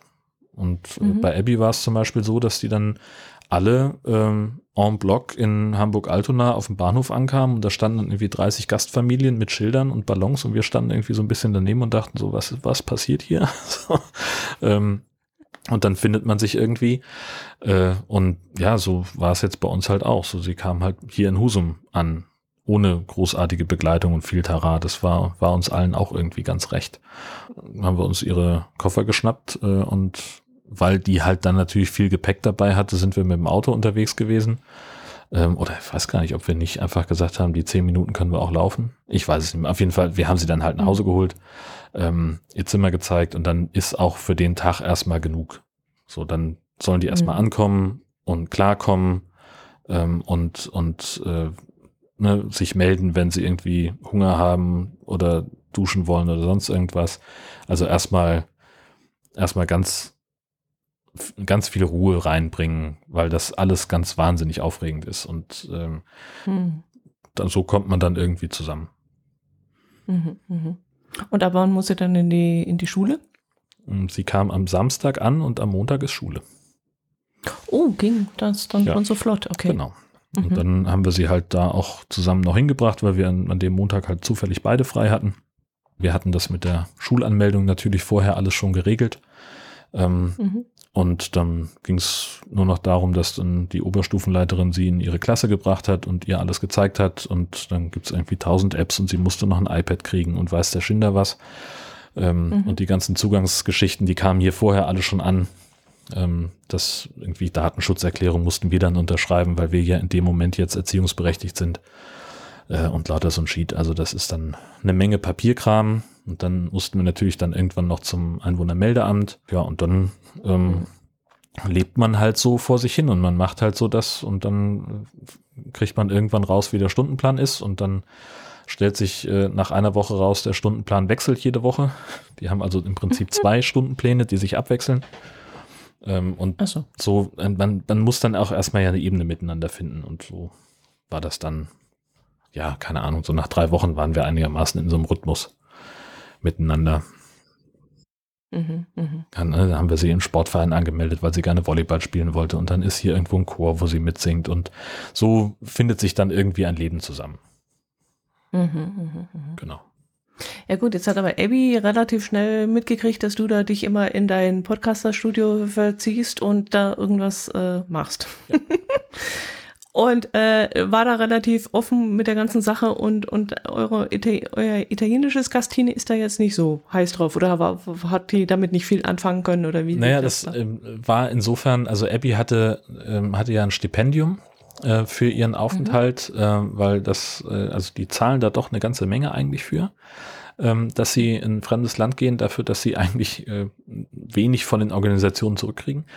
Ähm, und sie musste sowieso äh, einen Blog schreiben über ihre, ihren Aufenthalt hier. Also die hat dann ähm, also unregelmäßig äh, irgendwas aufgeschrieben, was sie halt so hm. neu gelernt hat sozusagen. Ne? Das ist halt, keine Ahnung, ähm, sie saß in der Schule und es war erstmal schon mal komisch, dass da jeder einfach reinlatschen kann, dass da keine Sicherheitskontrollen sind oder dann hat es irgendwo draußen geknallt und es hat keinen interessiert und sie dachte, oh Gott, oh Gott, ich muss unter den Tisch. Äh, weil die halt, sie ist halt aufgewa aufgewachsen mit irgendwelchen äh, Shooter-Drills. Ne? Also die haben seit der ja. Grundschule hat die irgendwelche äh, Antiterrorübungen in der Schule gemacht. Ähm, und dann haben wir halt irgendwann diese Idee gehabt mit dem, mit dem Adventskalender, ähm, dass wir halt äh, im Podcast dazu aufgerufen haben, dass wir ihren Adventskalender machen wollen und wer sich be beteiligen möchte, der kann das halt gerne machen. Und da war sie eben so gerührt von, dass sie äh, das auch das dringende Bedürfnis hatte, dass sie äh, sich bei den Leuten bedanken wollte. Und das wollte sie halt gerne im Podcast machen. Und so fing das an. Und dann kam Gesche mhm. und sie dazu, den Hashtag Gastini Podcast zu machen. Und da ist Virginia halt nicht so hinterher für. Hatte sie aber schon mal was davon gehört von Podcast, oder? Ja, ja klar, natürlich weiß sie, was ich mache. Ja. Ähm, ich glaube, sie hat auch vorher schon äh, ein paar Folgen gehört von zumindest Jörn Schaas von einem Podcast. Ähm, aber die ja, ist halt. überhaupt? Ist das so in, in, in Italien auch verbreitet wie jetzt in Amerika und bei uns? Äh, haben wir ehrlich gesagt gar nicht drüber gesprochen. Äh, sie mhm. ist halt auch eher jemand, äh, die liest auch gerne. Also die hat auch selten ihr Handy in der Hand beispielsweise. Von daher weiß ich das mhm. gar nicht. Also ich weiß, dass sie Netflix guckt, vielleicht hört sie auch Podcasts, keine Ahnung. Mhm. Ist auch sehr gesund, ja. Ja, genau. Nicht schlecht. Ja, schön. Ja. Aber nicht das, das letzte Mal, dass ihr sowas macht. Also ihr würdet es jederzeit wieder. Äh, ja, davon gehe ich ganz stark aus, allein schon deswegen, weil Gesche das Haus eigentlich sonst zu leer ist, wenn hier keiner wohnt, außer mhm. uns beiden. Mhm. Mhm. Okay. Euch dreien. Ja, natürlich. Ich dachte, so ein, so ein Pastorenhaushalt ist immer voll, ist immer was los, ist immer jemand an der Tür und klingelt. Ja, das ist bei uns tatsächlich relativ wenig, weil die, ähm, das, die Tür vom Gemeindebüro ist auf einer ganz anderen Seite vom Gebäude und man muss also wirklich einmal um die komplette Kirche rumlaufen, um bei uns zur privaten Haustür zu kommen und dann äh, den Aufwand machen sich halt nicht so viele Menschen. Die sind mhm. dann eher so, dass sie halt vorne klingeln und wenn keiner aufmacht, dann gehen sie wieder weg. Mhm, mh. So, das, und das war halt dann ähm, in der alten Wohnung, also, also als wir nach Husum gezogen sind, als Gesche im, im Vikariat war, da war das eher mal, dass, dass Leute vorbeikamen, so Freunde oder sowas. Und äh, das war eigentlich auch ganz schön. Wir hatten da auf beiden Seiten der Tür eine Klinke und ganz häufig haben wir halt gar nicht erst abgeschlossen. Und mhm. dann gab es halt irgendwie so im Freundeskreis äh, ein paar Leute, die wussten das. Und wenn wir zu Hause sind, dass dann die Tür offen ist und dass man einfach reinkommen kann. Und das war eigentlich ganz schön. Mhm, mh. So, manche haben dann trotzdem geklingelt, wenn man, äh, weil sie, weil ihnen das vielleicht dann auch ein bisschen unangenehm war sozusagen. Aber ähm, das fand ich eigentlich so vom vom Gedanken her ganz ganz nett, dass Leute einfach mhm. reinkommen und sich wie zu Hause fühlen bei uns. Mhm, mh. Aber das waren dann eher Freunde, das waren jetzt nicht so, so Nachbarn oder, oder Gemeindemitglieder. Nein, das waren ausschließlich Freunde. Ah, okay, okay, okay. Mhm. Ja, ja, wir hatten ja ein bisschen die Sorge, dass man, ähm, wir haben ja bei uns um, um, im Garten einen Zaun, der jetzt war nicht besonders hoch, also war jetzt nicht blickdicht oder irgendwie abschreckend, aber den haben wir komplett entfernt, weil ich eher so dieses amerikanische Modell mag, wo halt äh, die ganzen Vorgärten, da ist halt kein Zaun, das ist eine, eine Wiese und da ist gleich alles schön offen. Das hat viele von unseren Nachbarn etwas irritiert, die fanden das seltsam, weil in Deutschland braucht man ja einen Zaun. Und Aha. ich habe gesagt, nee, will ich nicht, ich will das alles offener gestalten. Und da sitze ich auch ziemlich auf dem Präsentierteller, wenn ich dann auf meiner Terrasse sitze. Und da hatte ich auch am Anfang so ein bisschen die Bedenken, was passiert, wenn ich da mittags auf der Terrasse sitze, in meiner Mittagspause. Wirst du da ständig angequatscht? Kommt da ständig irgendjemand oder irgendwas? Aber das war trotzdem noch so eine, so eine unsichtbare Grenze trotzdem vorne am Grundstück. Also da sind die Deutschen wohl doch ein bisschen so, das ist Privatsphäre bis hierher und nicht weiter. Wenn jemand gekommen ist, ist der tatsächlich, das, das war lustig anzusehen, die sind an der Wiese vorbeigelaufen bis zum Weg und auf dem Weg haben sie sich dann dem Haus ge äh, genähert. Hm. Das war irgendwie so diese, diese Tür zum Privatsphäre. Ja, Aber dass irgendjemand dann von der anderen also Seite mal gekommen wäre. Witzig. Oder mal rübergerufen hätte oder so, weißt du? Naja, also man betritt auch nicht einfach den Rasen. So, das ist ja, ja auch nee, nicht nur wegen Betreten, sondern auch, das, du hast es richtig gesehen, das war, bis dahin war so eine richtige, auch nicht, äh, ja, hallo, aber nicht privat ansprechen. Und dann sind sie den ganzen Weg vorgegangen, dann haben sie ganz vorsichtig vorne am, Ein am Eingang, da ist kein Eingang mehr, gestanden am Wegesanfang äh, und dann haben sie rübergerufen und haben gesagt, und wie geht's so und was machst du gerade und hast du gerade Mittagspause? Das war total witzig anzusehen, als wenn da trotzdem immer noch ein, ein Zaun steht. Aber was wäre deine Erwartung jetzt gewesen, dass die einfach äh, über den Rasen latschen und sich zu dir auf die Terrasse setzen? Nee, das nicht, aber das, die, die Erwartung wäre gewesen, außer diesem kurzen Hallo und weg, gleich ein Gespräch anfangen und dann äh, schon da diese, diese Annäherungsversuche zu starten und schon von, von, weil ja alles offener ist. Sie sehen mich ja von Weitem, dass dann schon das Gespräch beginnt und dann schon, heu, hast du Mittagspause, wie lange hast du denn und hier und dies und weißt du schon und dann auf einen zukommen über den Weg meinetwegen. Ja. Aber das war immer so ein, so ein, so ein unsichtbare, unsichtbare Grenze. Als wenn sie mich bewusst ignorieren, die sitzt jetzt da und will ihre Ruhe haben. Das, und das habe ich halt am Anfang gedacht, wenn das alles so offen ist, werde ich keine Ruhe auf meiner Terrasse haben. Aber das ist nicht so. Und gleichzeitig wolltest du es aber. Weil ich. Nee, mir ist es So hast du doch gesagt. Du wolltest das doch so offen haben. Und hattest ja, dann aber gleichzeitig Angst, dass du das. Aber okay, äh, vielleicht habe hab ich auch nee, gerade nee. ein anderes, ein unterschiedliches Bild von, von eurem Zaun äh, vor Augen. Der Zaun an unserem ja. Grundstück, der ist halt irgendwie gerade so hüfthoch. Ja, der war bei uns auch hüfthoch. Na gut, aber dann hätten aber die Leute dich ja auch mit Zaun ansprechen können auf die gleiche Art und Weise. Äh, ich überlege gerade, wie das jetzt, äh, ob das jetzt eine Relevanz hat oder ob das naja, jetzt einen also, Unterschied macht. Wir, ich, ich versuche das gerade für mich so ein bisschen auseinanderzudröseln. Wenn du mhm. sagst, du möchtest, wolltest den Zaun weghaben, damit, ähm, mhm. damit mehr, mehr Gespräch, mehr Interaktion möglich Nein. wird. Aha. Nein. Sondern? Nee, nee, nee, nee dass einfach mehr, mehr, mehr Luft ist. Aha. Mehr Freiraum, mehr, mehr Fläche ist, mehr Helligkeit ist, mehr weit gucken ist. Und ich hatte aber die Befürchtung, dass wenn wir dieses alles offen und mein Herz allerliebster auch, weil das gab es bei uns nicht. Da war ein Zaun und da waren hohe, hohe Bäume gepflanzt worden, dass man blickdicht hat und dass man nicht gesehen werden kann, wenn man auf der Terrasse sitzt. Ah, und da wurden, da wurden so komische, ja, und da wurden früher dann, dann äh, so, so komische äh, Windshots hingestellt, nicht weil der Wind geweht hat, sondern damit man blickdicht ist, weißt du, so wie auf dem Campingplatz die eingezäunten Parzellen. Aha. So. So wurde das früher gehalten. Und bei mir war eher so, ich möchte alles offen haben, ich möchte luftig haben, ich möchte nicht mehr diese furchtbaren Bäume vor der Terrasse haben. So. Aber die Gefahr war dann, dass die Leute das als Einladung sehen und denken, jetzt ist alles offen, jetzt kann man von weitem schon äh, meinetwegen, wenn ich da auf der Terrasse sitze in der Mittagspause und esse, von Weitem einem Gespräch beginnen. Und du siehst immer noch diesen, diesen imaginären Zaun, wo die Leute wirklich nicht diese Grenze überschreiten. Ja, aber das ist ja was Gutes. Ja, grundsätzlich ja. Ich finde es, was heißt Gutes? Kann man jetzt gut oder schlecht sehen, je nachdem, was man für Erwartungen hat. Aber ich finde es interessant. Hm dass da immer noch dieser, dieser, diese Grenze ist hier an der Bordsteinkante, ist die Grenze der Privatsphäre. Und dass da keiner drüber geht, das fand ich faszinierend zu beobachten. Hm. Nicht? Habe ich, also. Kann man jetzt drüber nachdenken? Ja, nö, wir haben ja, also äh, bei uns, wie gesagt, äh, in dem, jetzt hier im Pastorat gab es halt immer nur den Zaun, der so knapp hüfthoch ist und wo man halt drüber gucken oder drüber steigen kann.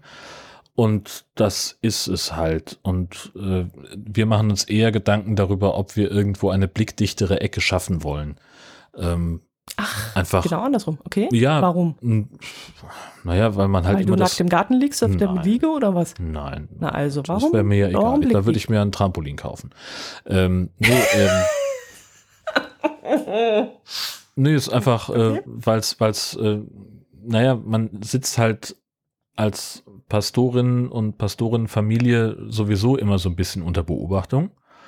Ähm, die Leute reagieren oder, oder man hat immer so das Gefühl, wahrscheinlich ist es ja gar nicht so, aber man hat so das Gefühl, dass die Leute eher mal nachgucken, äh, was macht die Pastorin denn? Was ist denn bei denen los? Warum ist denn bei denen schon wieder der Rasen nicht gemäht?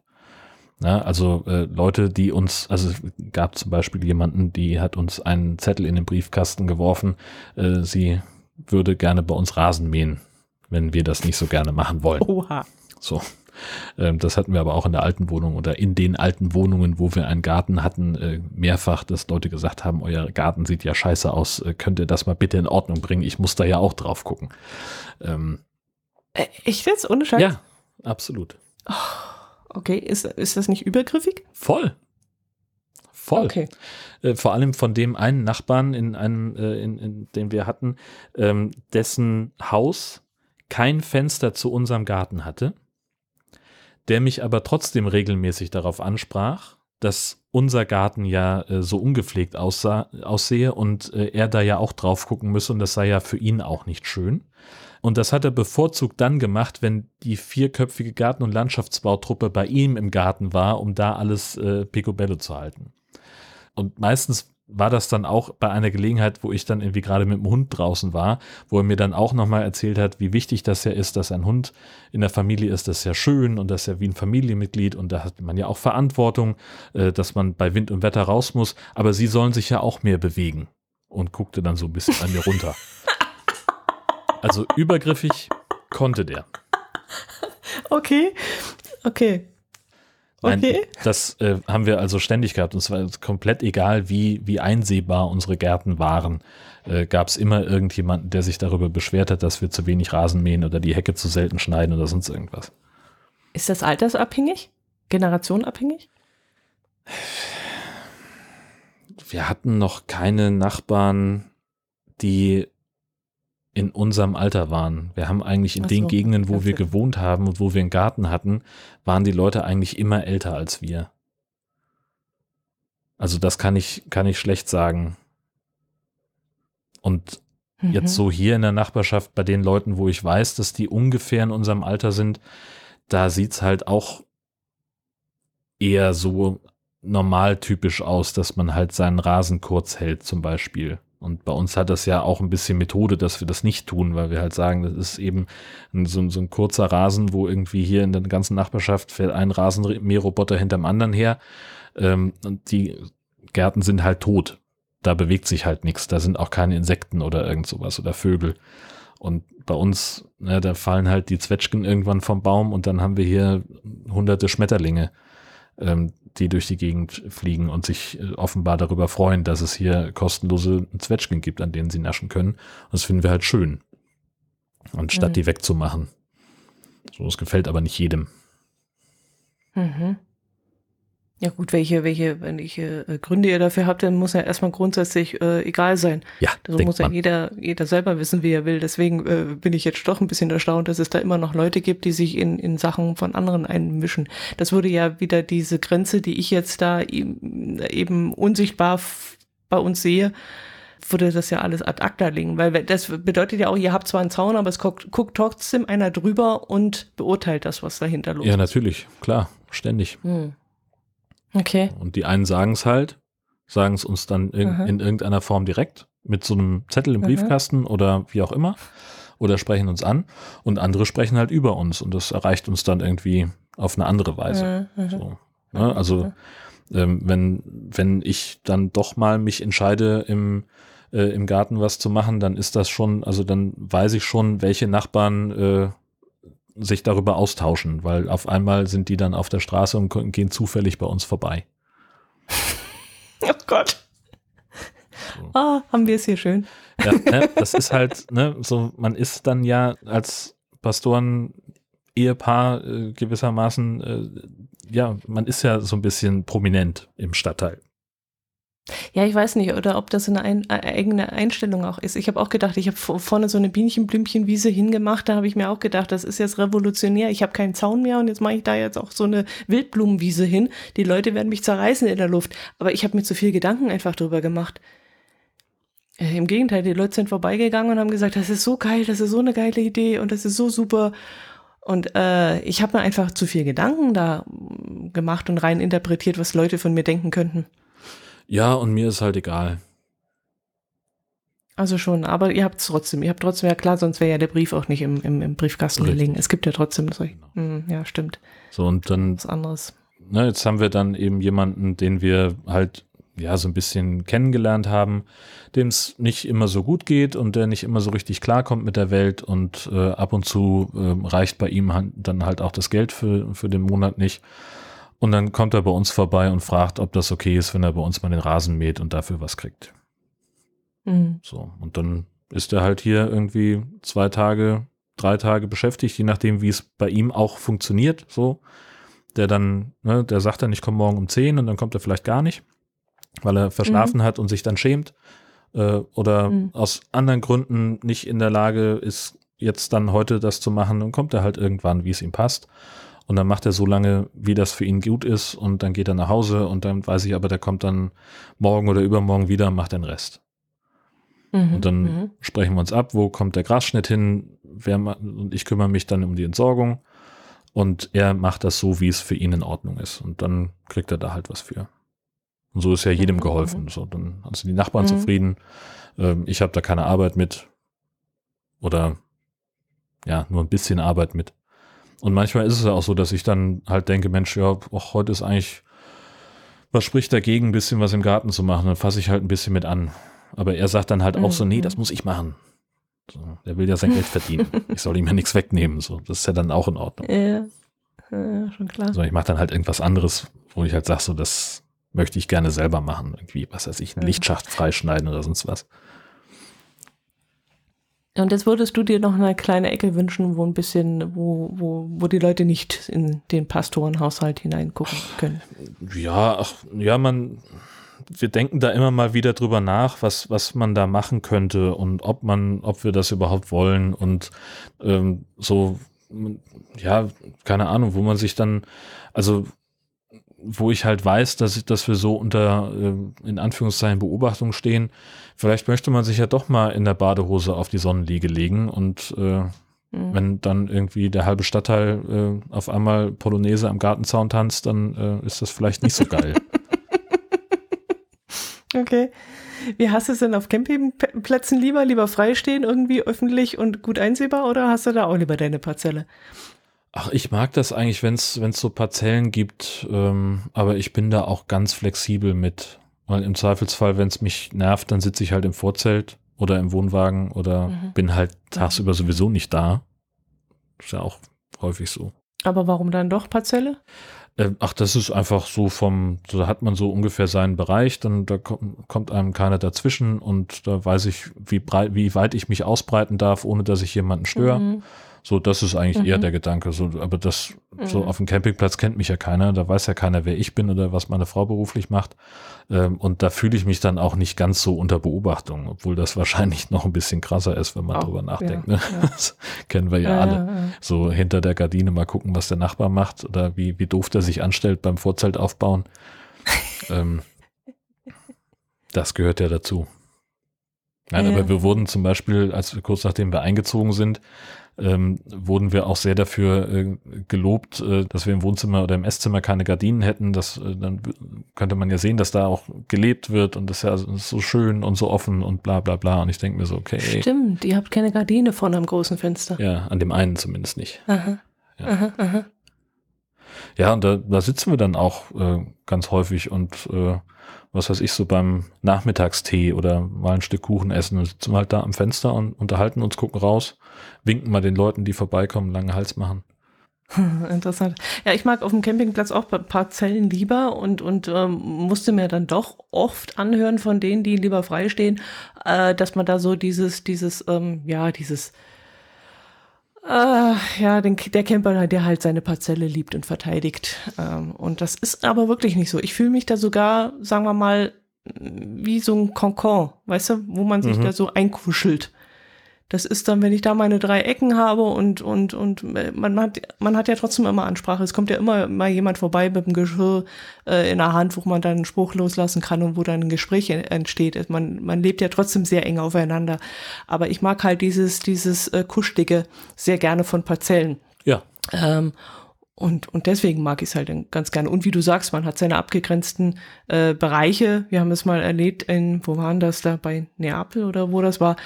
Da hatten wir auch unsere Parzelle und da ist jemand neben uns, hat sich hingestellt und der ist übergriffig geworden. Der hat also teilweise sogar seine Wäsche über unsere Achse gehängt, da, über Ja. unsere Wohnwagenachse Super. zum Trocknen. Und da hackt's bei mir dann irgendwann aus und ich sage also bis hierher und nicht weiter. ja. Oder, oder wir haben dann auch hinter unserem Wohnwagen so eine, so eine, ähm, wo wir unsere Wäsche aufhängen können, so eine Leine aufgehängt, aufgespannt zwischen den beiden ähm, Enden des Wohnwagens. Und da waren wir halt in unserem Bereich, aber die kamen uns halt so nah mit allem, dass, äh, dass halt die Wäsche dann runtergerissen wurde, weil die dann uns zu nah kamen. Und das, das war dann halt auch so, dass ich gesagt habe, nee, ich möchte schon einen gewissen Bereich haben, wo, wo ich, ich das klingt jetzt blöd, aber safe bin. Ja. Wo einfach Ja. passt. Mhm. So. Und dafür wird man ja als, als ähm, Parzellencamper oft ähm, ja, ausgelacht oder belächelt. Ist mir ehrlich gesagt noch nie passiert. Aber ich, nee. nö. Also, ich wüsste auch gar nicht. Also, auf den meisten Plätzen ist es ja auch eher so, dass es das eine oder das andere gibt. Ja, Also, Ja? ich mach, nee, ich ja. dachte, die, äh, die, die, die, die, die Zeltplätze sind eher offen. Also wir hören oft, dass es dann heißt, ja, aber diese, diese, diese Parzellen hier, das ist ja sonst so gar nicht unsers und nee, und das geht ja gar nicht und da, hier kommt man nicht nochmal her. Und da denke ich mir immer, ja, ähm, ist ja schön und gut, aber mir gefällt das eigentlich. ich mag das. ja. Naja. Also, äh, darf jeder gerne so sehen, wie, wie er möchte. Ähm, Ich muss Ja, da, ja. Muss mich da nicht weiter mit befassen. Muss er nicht. Ich Ne? bin da einigermaßen flexibel mit. Naja, gut. Siehst du, dann haben wir doch noch ein paar Themen zusammengekriegt heute, Ein wo paar. wir gar nichts stehen hatten. Genau. Wollen wir da noch zu den Kommentaren gehen? Die hattest du Äh, dann, glaube ich, ja. aufgeschrieben. Das äh, können wir gerne machen. Und zwar äh, hatten wir ja in der äh, Episode 92 dieses Problem äh, mit dem Menschen, der ähm, ohne Führerschein auf der Autobahn liegen geblieben war und dann äh, dort umgedreht hat, um von der Autobahn runterzukommen. Und zwar während er das Auto schob. Äh, betrunken war der, glaube ich, auch noch. Weiß ich nicht mehr. Keine Ahnung. Jedenfalls haben sich dazu einige Menschen geäußert, äh, unter anderem Anne die geschrieben hat, äh, der höchste Verstoß würde geahndet, in diesem Fall also Fahren ohne Führerschein. Liegen bleiben auf der Autobahn ist auch eine Ordnungswidrigkeit, sie ist aber günstiger als zu Fuß zu gehen, denn man darf auf der Autobahn straffrei nur bis zur nächsten Notrufsäule. Und Daniel ergänzt, dass äh, eben auch das Liegenbleiben wegen Spritmangels auf Autobahnen eine Ordnungswidrigkeit ist, dass man also auf allen anderen Straßen liegen bleiben darf, wie man möchte, aber auf Autobahnen eben nicht und dass deswegen auf äh, vielen Schildern auch mit draufsteht von einem Rastplatz nächste Tankstelle in und so weiter und so fort. Ähm, da hat sich auch Manfred zu geäußert in den Kommentaren auf unserem Blog, der also schrieb, ähm, liegen bleiben auf der Autobahn wegen Benzinmangels ist eine vermeidbare Verkehrsbehinderung, 70 Euro Bußgeld ein Punkt. Ähm, und da ging es dann bei ihm auch nochmal das, darum, dass die Bayern die zweitglücklichsten Menschen seien. Das könne er noch nachvollziehen, schreibt er, aber auch das Allgäu gehört ja zu Bayern. Und seit etwa einem Jahr wissen wir, unsere Vorfahren kommen von dort. Stichwort Urzeit-Affe Udo. Ich bin jetzt noch ganz so sicher, ob ich mich darüber freuen kann. Eher nicht. Aber warum denn Schleswig-Holstein? Was gibt es denn da? Sind die Leute da wirklich mit so wenig zufrieden? Für mich als Badener ist alles, was nördlich von Frankfurt am Main liegt, schon der hohe Norden. Da will man ja eigentlich nicht sein. Das kann man so und so sehen, Manfred. Ja, wir sehen es lieber so. Äh, also anders.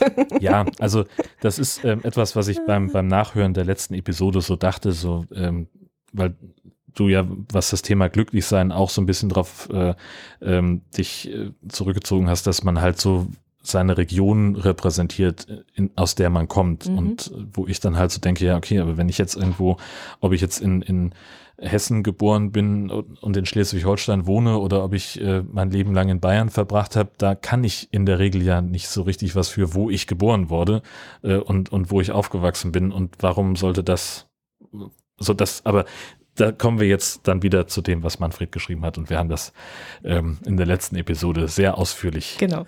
und so. Ja.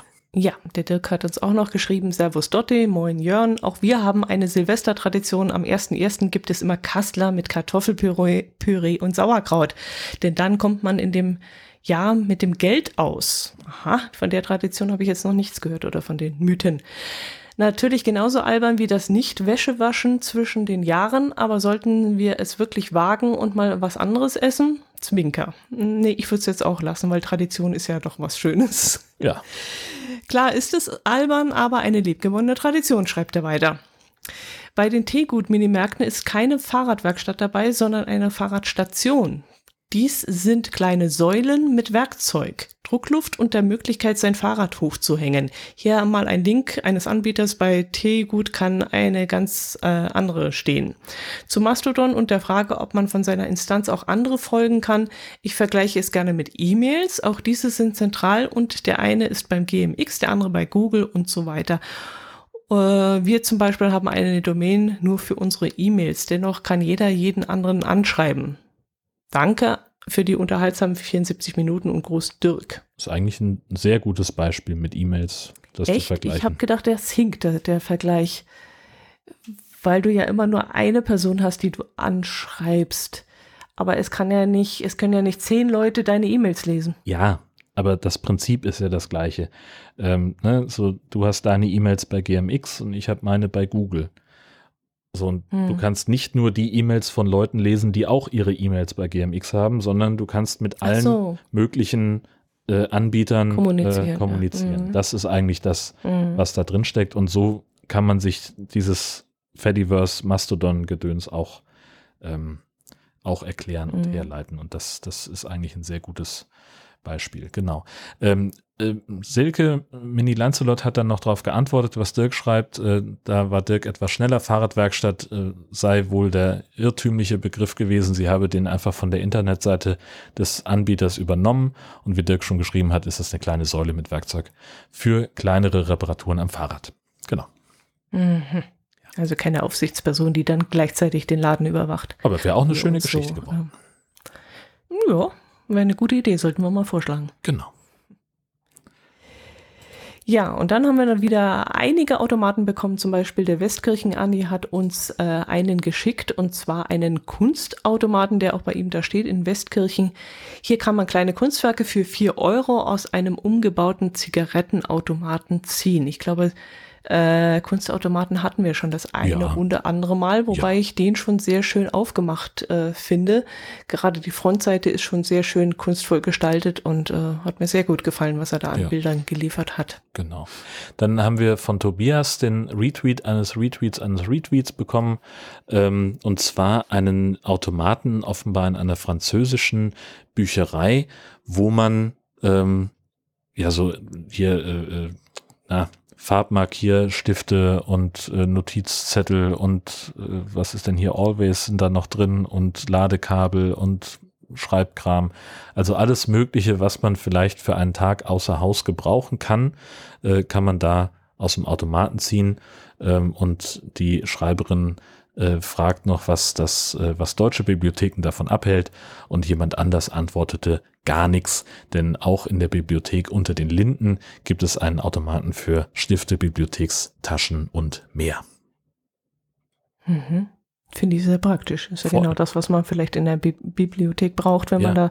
da äh, studiert und seine äh, Bücher durcharbeitet. Eben. Mhm. Sehr schön. Ja, und der Westkirchen-Andi, der hat uns äh, auch noch was mitgebracht und äh, regt uns auch zum Diskutieren an, denn er ist sich nicht ganz sicher, ob es den Automaten gibt und ich muss ehrlich sagen, ich weiß es auch nicht. Ich bin sehr Hin- und sicher. Wegbestattungen. Ich Du bin bist sehr sicher, sehr okay. sicher, dass es das nicht gibt. Als Gag finde ich es aber schon mal sehr äh, spannend. Also Hin- und Wegbestattungen hat einen Automaten als Bild abgebildet. Äh, und zwar zum selberziehen direkt aus unserem neuen Verkaufsautomaten, nur solange die Stricke reichen. Es geht darum, nämlich um einen Automaten, wo es ja Stricke gibt für 5 Euro, die 65 Zentimeter lang sind, sein, sind, sein. Sprich, ähm, schon fertig gedrehte vermutlich jetzt mal, um sich dann selber zu erhängen. Sehr makaber. Sehr makaber. Ja. Wer hat dieses Bild gestaltet? Ja, also das äh, scheint mir auch eher ein Satire-Wettbewerb-Account äh, zu sein. Die äh, haben lauter solche, solche Bilder und äh, bieten auch Trauerkarten mit Uja-Board an, wo man dann äh, so eine Seance gleich mit abhalten kann, um mit Oma nochmal zu sprechen. Oder die Diebstahlsicherung vor dem Feuerlöscher äh, mit zwei Vorhängeschlössern, damit, äh, ah. Äh, damit es keine Kompromisse ja. bei der Sicherheit gibt und so weiter und so fort. Äh, ne? Auch ein äh, Hinweis auf ein Seminar, Giftpflanzen am Geschmack erkennen und so weiter und so fort. Also das ist schon. Hm. Also äh, eher spaßig. Da, da, machst du deinem Beruf alle Ehre, dass du das gleich noch weiter recherchiert hast und der ganzen ja, Sache nachgegangen bist. Nur den Twitter-Account anklicken und mal lesen, was sie sonst so schreiben. Das, ähm Nee, habe ich nicht. Bei mir hat es einfach nur ein Kopfkino in die, äh, losgelöst und ich habe mir die ganze Zeit gedacht, also was kann dahinter stecken, was ist das für ein Werbegag und äh, also bei mir ging das eher so Richtung ähm, Bestattungsinstitut, dass das als Werbegag nimmt. Ja, also mhm. ein Bestattungsinstitut mit so einer Werbung weiß ich nicht, ob ich da jetzt unbedingt einen Vertrag machen wollen würde. Äh, ja, manche finden es vielleicht pietätlos und andere fühlen sich dadurch erst recht angesprochen und denken, ja, man muss auch ein bisschen anders mit dem Ganzen umgehen. Ja. Weiß man nicht, keine Ahnung. Ich weiß nicht, ob die das waren. Ähm, es gab auch vor einer Zeit, wurde ein, ein Foto bei Twitter rumgereicht äh, von so einer Großplakatwand, äh, diese neun Quadratmeter Plakatflächen. Äh, an einem U-Bahnhof. Also du siehst auf der einen Seite im Bildvordergrund den Bahnsteig, dann die Gleise, dahinter das Plakat und da steht dann einfach nur drauf, treten Sie näher, Hin- und Wegbestattung. Ich weiß nicht, ob da Hin- und Wegbestattung draufstände, das war aber irgendein Bestattungshaus. Ja, was, mhm. ja genau. Mhm. Ah, ja. Ja, das ist wieder die Grenze von, von äh, jeder fässt das anders auf Geschmacklosigkeit oder, oder auch Mut und Mut zur Lücke. Und Na, ja. Ich weiß es nicht. Ja, also, kommt drauf an, wie man damit umgeht. Ich weiß es nicht. Was ich allerdings weiß, wir hören uns wieder. Das? Und zwar am 15. in der Mitte des Monats um 12. Bis zum nächsten Mal. Tschüss. Genau. Servus.